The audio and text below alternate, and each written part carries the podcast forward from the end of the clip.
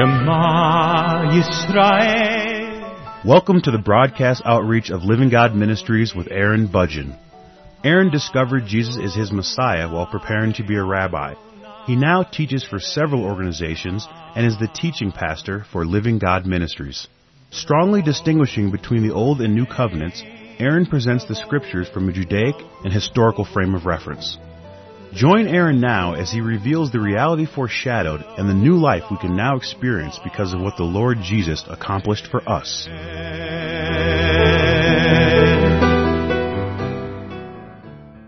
I'm presenting a series of messages in the Gospel of John. Today's program is a continuation of the introduction by John in chapter 1. John spoke about John the Baptist. John the Baptist being someone who God sent in advance who would testify of who God is when he arrives. The living God decided to manifest in the flesh at this appointed time in history in order to accomplish a number of tasks, and he sent John the Baptist in advance so that John would prepare the way for Jesus to come, and John would testify that Jesus is the person who the people were waiting for, the Messiah, the one who would save them. And so John the Baptist was sent by God and he testified of who God was when he arrived. This is described in John chapter 1 verse 6 where it says, There was a man sent from God whose name was John, and this man came for a witness to bear witness of the light that all through him might believe. And so our God wanted people to believe John, John the Baptist, and they wanted the people to believe him when he arrived. This is something that God genuinely wants. He tells the truth. What he does is important. And he wants people to believe him when he speaks, when he communicates with them. This is important because if you don't have honest communication with people, with another individual, there's no way to have a real and genuine relationship with them. And so we have a God who wants people to believe Him, to believe in Him, so that He can have a real and genuine relationship with them. And so He instructed John the Baptist to testify on His behalf that He is a person who the people should pay attention to. This, of course, is simply much better than Jesus just showing up and saying, I am a person who you should believe in. If he can have someone else who will speak on his behalf, then other people will be encouraged a little bit more to pay attention to what he has to say and what he is doing. Continuing again in John chapter 1 verse 7 it says, This man came for a witness, to bear witness of the light that all through him might believe. Now it doesn't necessarily mean, of course, that everyone is going to believe. What John records here is that God sent John the Baptist so that the people might believe. All the people might, might believe. They may believe what John says. Now, obviously, we can tell by continuing to read that the people did not believe. In fact, very few really believed what he had to say about the Lord Jesus. But God still sent him and so that people might, so that maybe everyone will. This is an interest that God has and something that we can see by this. That we have a God who wants everyone to believe Him. He's not discriminating between one person or another. He really does want everyone to believe Him. Of course, not everyone is going to believe Him, but that is a choice that each individual makes for themselves. It is a decision that each person makes. It is not a decision of God. Our God proclaims the truth, and we as individuals get to decide if we are going to believe and respond to that truth or not. Those who do believe God are the kinds of people who God wants in his life. This is a way that God does discriminate by saying, in effect, look, I only want people who will believe me. And so the rest of you, if you are not going to believe me, you are not the kind of person who I want to have in my life. He wants everyone, but he wants everyone on the basis of their willingness to believe what he has to say and to believe in him. Continuing in verse 8, he was not that light, referring to John the Baptist. He was not that light, but was sent to bear witness of that light. That was the true light which gives light to every man coming into the world. I believe that the way that this is said is a way of saying, regardless of who anyone is, everyone who comes into this world will have some exposure to the truth of our God, to the light of God. Everyone will have a moment of some kind, somewhere, throughout their lives. Our God will find a way to reveal Himself to them and show them His light in some capacity. And everyone will have a legitimate opportunity to either accept their God or to reject Him. Continuing in John chapter 1 verse 10, it says, He was in the world, and the world was made through Him, and the world did not know Him. That's very interesting to see that our God would be willing to create a world. He did. He created this world, knowing that the people in this world, the overwhelming majority of the people in this world, would not know Him, and most people would not want to know Him. Why would he do that? If you can think about that for just a moment, it's a very important question. Why would God create a world? This world would be through him, it would be by him, it would be made for him. And yet most of the people, the world, did not know him. They certainly did not know him when he showed up personally. Why would he do that? Well, it turns out that not everyone rejects God. Not everyone will take the position that they do not want to know Him.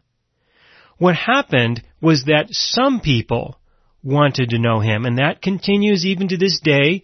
To this day, one generation after the next, every time we have a new generation of people, there is a new group of people, some of which will want to know their God.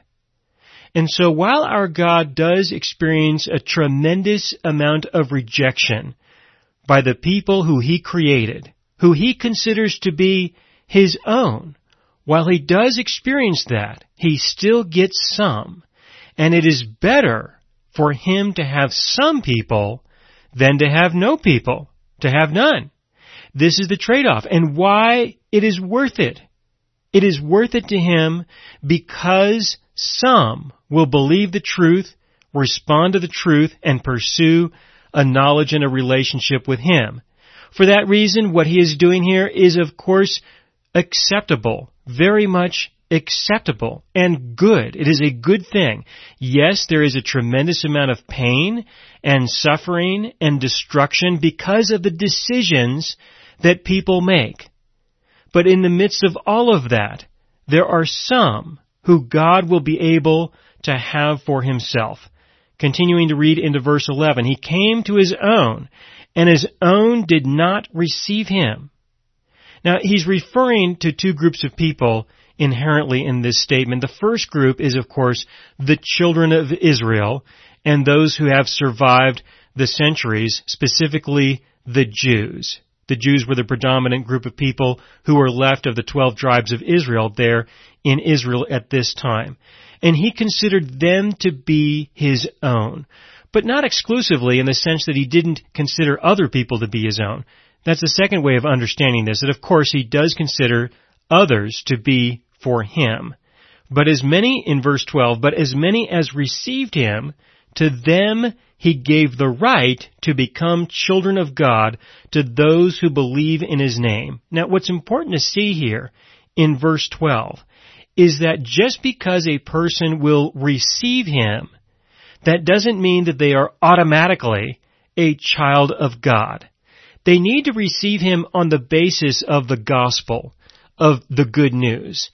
They need to receive Him on the basis of the new covenant in order to really become a child of God. And so a person may receive Him in the sense that they are willing to listen to Him. They may receive Him into their home.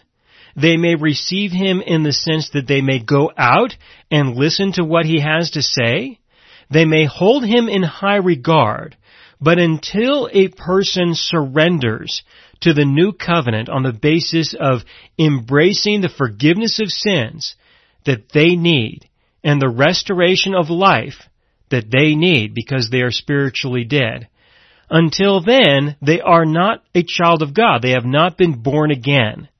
And so it's important to be able to distinguish between those who receive Him and those who are saved. Again, in verse 11 where it says, He came to His own, and His own did not receive Him.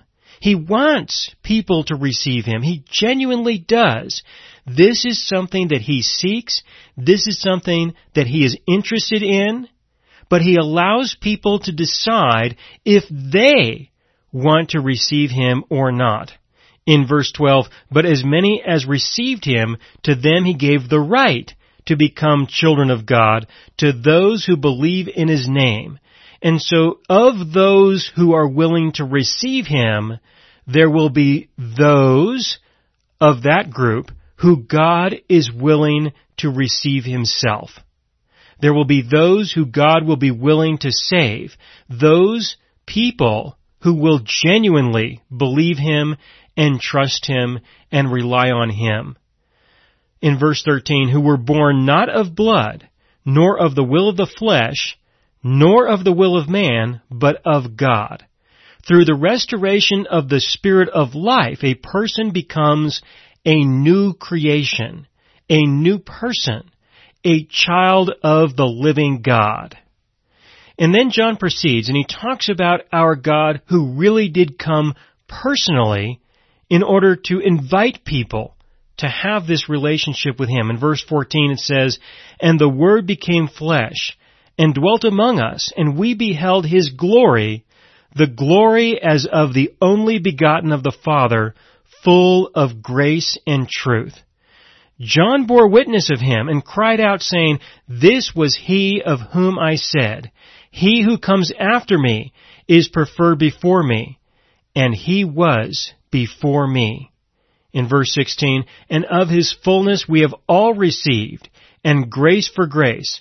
For the law was given through Moses, but grace and truth came through Jesus Christ. No one has seen God at any time, the only begotten Son, who is in the bosom of the Father, he has declared him. It's a way of saying that our God came to live as a man. He did not come to live as God, but he came with the identification of being the Son of God so that we could understand him in a simpler way and not try to understand him in the fullness of who he is, but to be able to grapple with him a little bit at a time. Now remember, this was the time when God decided to come. It would be nice if he came today, or sometime this year, and he would be around us and with us and perform some miracles like he did back then. I can appreciate that. I can certainly understand why people would perhaps want him to do that. But this was the time when we have this recorded. This was the time, which was about 2,000 years ago now, when God decided to do this and we have to respect his decision. And what we have is a historical record of the testimony of those who were there who witnessed what God accomplished. Now the way that our God accomplished salvation was in transitions. He did this through stages. There were a number of problems that our God was addressing, that He was solving over a period of time. Moses was a participant in this, just as John the Baptist was a participant in this. In verse 17 it says, For the law was given through Moses. Well, yes, the law was given through Moses, but grace and truth came through Jesus Christ. Moses had a role. Moses had a purpose. He was used by God in order to present the law that was given through Moses, referred to as the law of God or the law of Moses. Moses had a very important part. And there was a time for Moses. There was an appointed time for God to work with the people in the world through Moses. That was a very important time because it was then that God made His official contribution towards mankind's great effort to try to be like him through the knowledge of good and evil. This was one of the things that God accomplished through the giving of the law. He accomplished many things through the giving of the law. And the more we study the scriptures and the more we study what our God has accomplished, the more we can see how everything is so interconnected and how everything has its place. Everybody had their part who were spoken of in the scriptures. The law was given through Moses by God in order to address a number of things, but in this context it was to show that there was no way that a person could be right with God by their obedience, by their repentance and their obedience, by their knowledge of what is right and wrong as is described by the law. There's no way that a person is going to be right with God. This means that by necessity, God will have to provide forgiveness. He will have to be gracious. He will have to be merciful. And what we have here in this testimony that John has given us is John said that's why he came. He came at this time so he could present the truth, tell the truth, give us the truth that we need, and also provide us with the grace and mercy that we have a need for. Otherwise, there is no hope whatsoever for us to have a personal relationship with Him or to have a place with Him in eternity. And so what I want you to see here, what I think you should really notice, is the fact that our God really does want you. He really does want you. He wants all of us to be a part of His life. He wants everyone to know who He is. He wants to be a participant in our lives. He's willing to personally show up like this and reveal himself and speak to us and be involved in the things that are going on in our lives. We have a God who wants to participate with us and we have a God who wants us to participate with Him. And He respects everyone's decision to accept Him or reject Him as they live here on this earth. But of course, there will come a time when we are no longer permitted by God to be here in this world that is His. And when that time comes, when our flesh finally gives out, there will be a judgment. And this judgment will be simple. It's not going to be on the basis of sin. If it was to be on the basis of sin, then nobody would enter into the kingdom of heaven. If a person wants to be judged according to their works or according to the amount of sin that they have in their life, he certainly will accommodate that. And many people will be judged according to their works just because they rejected salvation. And for those people, the judgment will not be good. It will not end well. Our God will not address the issue of sin when we go see Him. He has already addressed that issue. He died for the sins of the world. When we go into the presence of our God after we physically die, the only question that remains is are we dead or are we alive? We are certainly dead physically, but are we spiritually dead or are we spiritually alive? Did we surrender to the new covenant? Did we receive the Holy Spirit of God? Or did we reject the new covenant and did we reject the Spirit of God, the Holy Spirit that He offered to humanity? If we rejected our God in that respect, then we will go to the place for the people who are not spiritually alive. And our God referred to that place as the pit of hell. With regards to the people who did receive the Holy Spirit, they are those who are children of God, who have been born again, they are alive and they will have a place among the living with the living God. And so John the Baptist spoke about the Lord Jesus coming. He spoke about Him coming. The Messiah is coming. And he testified of exactly who this person is to the people who were waiting for John to testify of this person he testified and he proclaimed exactly who this person was when he showed up, which was the Lord Jesus. In verse 19, John chapter 1 verse 19, it says, Now this is the testimony of John.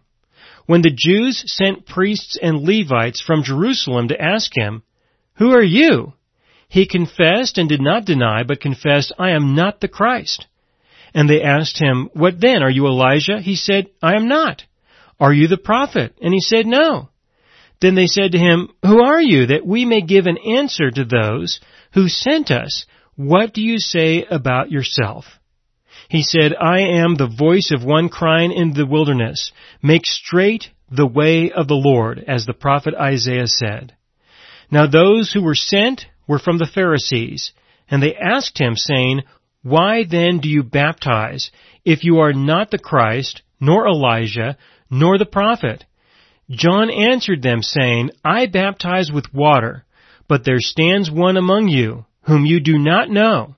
It is he who, coming after me, is preferred before me, whose sandal strap I am not worthy to loose. These things were done in Bethabara, beyond the Jordan where John was baptizing.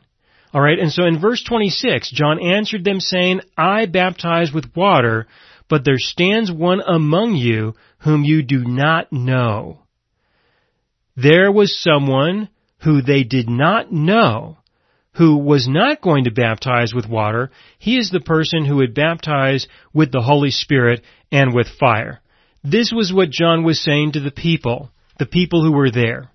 Now what's very important to consider is what gave John the Baptist some sense of credibility. What gave him some authority? What made him so important that the people would even bother to go and listen to him? What was so unique about him? People could have considered him to just be some crazy guy. You know, we've got some guy out here eating locusts and honey. He's eating bugs and honey and he's standing around in the Jordan and he's he's baptizing people or he's asking people if they want to be baptized. And he's speaking about the Messiah who is coming. Why wouldn't the people just consider him to be some crazy guy and just ignore him? After all, if the Messiah is going to come, so he comes. John was proclaiming that he was going to identify who this person is, but the people didn't have to pay attention to that. They didn't have to think about that at all. They could have just waited until somebody said, hey, John mentioned that this is the guy. Well, that's great, you know, but how do we know that John is important? How do we know that he has any credibility of any kind? I mean, if you look carefully at John the Baptist and you look at what he was doing, you look at how he was dressed, what he was eating, from our point of view, we could look at this guy and say this person is someone who might be interesting, but not interesting enough for us to really put any time and effort into this person. But it says in verse 24, now those who were sent were from the Pharisees, and they asked him, saying, Why do you baptize? The Pharisees sent people out. People were officially sent to go and find this guy, to go and find John the Baptist out there in the wilderness, somewhere along the Jordan, to go find him and ask him, who do you think you are? When he himself is testifying and saying, I am none of these people who you are interested in. They should have known that. They would have been told that by the person who went to them and said, there's this crazy guy out there doing these things. They would have been told that he was not identifying himself as one of these people, but the Pharisees sent out representatives to go and investigate him, question him, and examine him and to see what was going on. Well, for John to just open his mouth like he was, was certainly no big deal and for him to be dressed and have the diet that he had was certainly no big deal at all either. What was significant was that he was baptizing and that there were people who were allowing him to baptize them. Now this was a really big deal because baptism had meaning in that society. It was not something that just started with John the Baptist. John the Baptist did not create, invent, or start baptism. That was not when it was introduced. The ritual of baptism, the procedure, the experience of water baptism, was something that the people already knew about and it already had distinct meaning in that society. And so when John was baptizing, he was baptizing in a way that was contrary to the meaning and the purpose of baptism in that society at that time. And this is why the religious leaders went to go ask John, who do you think you are? And I will explain this in the next program. Thank you for listening. This program is the third program in the verse by verse study on the Gospel of John. In this program, I spent a little bit more time talking about the interests of God, what his interests are, some of his purposes, and then I proceeded to talk a little bit about the testimony of John the Baptist, the things that he said and the things that he did, and I introduced the subject of baptism as something that the people at that time already knew about. It was not something that was new. It was not something that was introduced by John the Baptist. In the next program, I will talk about the history of baptism, which will help you appreciate the importance of what John was doing there in the Jordan.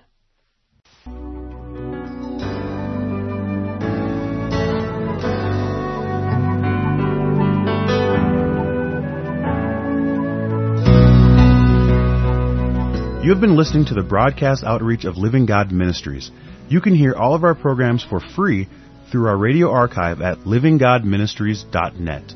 That is, livinggodministries.net. Do help us develop new radio programs and continue broadcasting on this and other radio stations. Send your contributions to Living God Ministries, P.O. Box 38353, Colorado Springs, Colorado 80937 or use the donation link on our website livinggodministries.net. That is livinggodministries.net.